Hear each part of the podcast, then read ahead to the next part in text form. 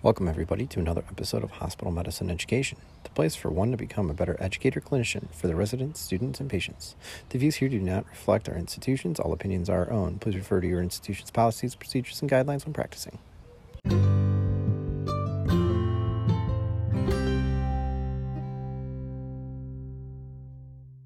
Does experience matter? Just because you've done something for a long time doesn't mean you're an expert or even good at it. So, how can we work towards an expertise in our daily practice as hospitalists and internists who teach students, residents, and each other? To help us accomplish this, we have Dr. Atul Thakur to help moderate and discuss this topic further with a great panel of physicians lined up Arnab, Salome, and Mohammed. So, before we go further, I want you to take a piece of scratch paper and from memory, sketch out something you've seen a thousand times in your life the front and back of a penny. Can you do it? Probably not accurately, if at all. Likely the reason you can't do it is a lack of experiential learning. To explain further, Atul, take it away. Thank you, Chris. And you're right. The fact is, only a little bit of learning takes place only from experience. There must be a conscious effort to build understanding from the experience, which requires reflection, abstraction, or forming concepts, and then testing those concepts in our life. These four steps constitute the four steps of Kolb's learning cycle. Chris, you brought an important point today in your opening statement. Does experience matter? Just because you have done something for a long time, does that make you an expert in that field? It does not. Why? Unless you reflect on your experiences, you'll not learn from them. So, Kolb's experiential learning, how is this relevant to the internist? Well, right from our medical school days, we see patients, interview them, do physical exams, and discuss their management. At every step, you're gathering experiences, and you continue to do that throughout your career. You must pause here and ask what is it that makes Dr. X an expert in his field, and Dr. Y, who might have the same years of experience, an average doctor. It's highly likely that Dr. X, the expert, continued to reflect on his experiences, whether good or bad, and grow from those insights that it gained in this process. It's an active, deliberate effort that you have to put in throughout your practice. Hmm, interesting. So we have Dr. Arnab Mehta here to tell us more. So, Arnab, I heard you're uh, an upcoming expert in adult education. Can you tell me more about Kolb's theory? Yeah, so Kolb's model, um, it has four steps in it there's concrete experience, number two, reflective observation, number three, abstract conceptualization, and then number four, active experimentation. Um, so it goes on one after the other. Sounds fancy, right? don't, don't worry, it's pretty simple. So then, what's what? I guess where do I start? Where do I go? So the first step is concrete experience. Uh, this can come in many forms. So like SimLab, or uh, you know role play or even real life. So a few months ago i had a resident working with me um, let's call him ben and i observed him struggling to break bad news to his patients.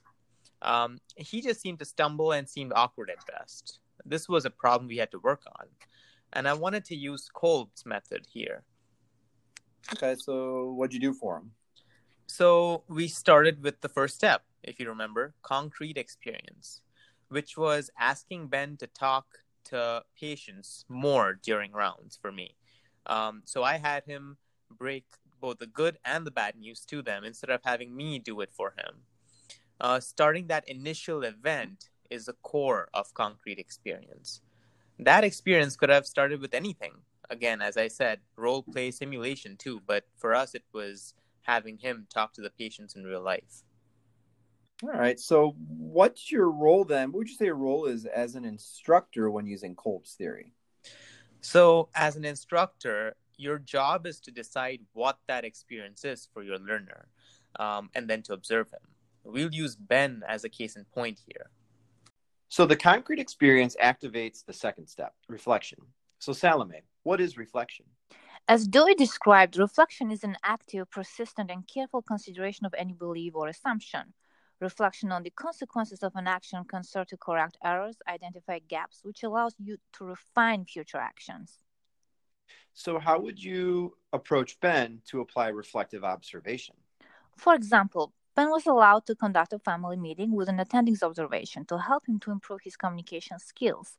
The patient was a young gentleman who sustained spinal cord injury after a motor vehicle accident. Family had multiple questions and concerns about the rehabilitation process and what was going to happen. Ben responded, Don't worry, everything will be okay, which made one of the family members angry and asked Ben to leave the meeting immediately. So, how would you help Ben reflect on this, well, unpleasant experience? As an attending, I did the briefing with Ben by applying a Gibbs structured framework of reflection cycle. First, I asked to describe the experience, how he felt, and what was he thinking at that time, on which Ben responded that he wanted to reassure family that things are okay, as he believed at this point this is what the family wanted to hear from him. He felt very confused when family member asked him to leave. Next steps are to evaluate and analyze the experience. Ben stated that he started thinking about what was happening in this family, how they were clearly distressed and may have been having difficulty supporting each other due to their own distress.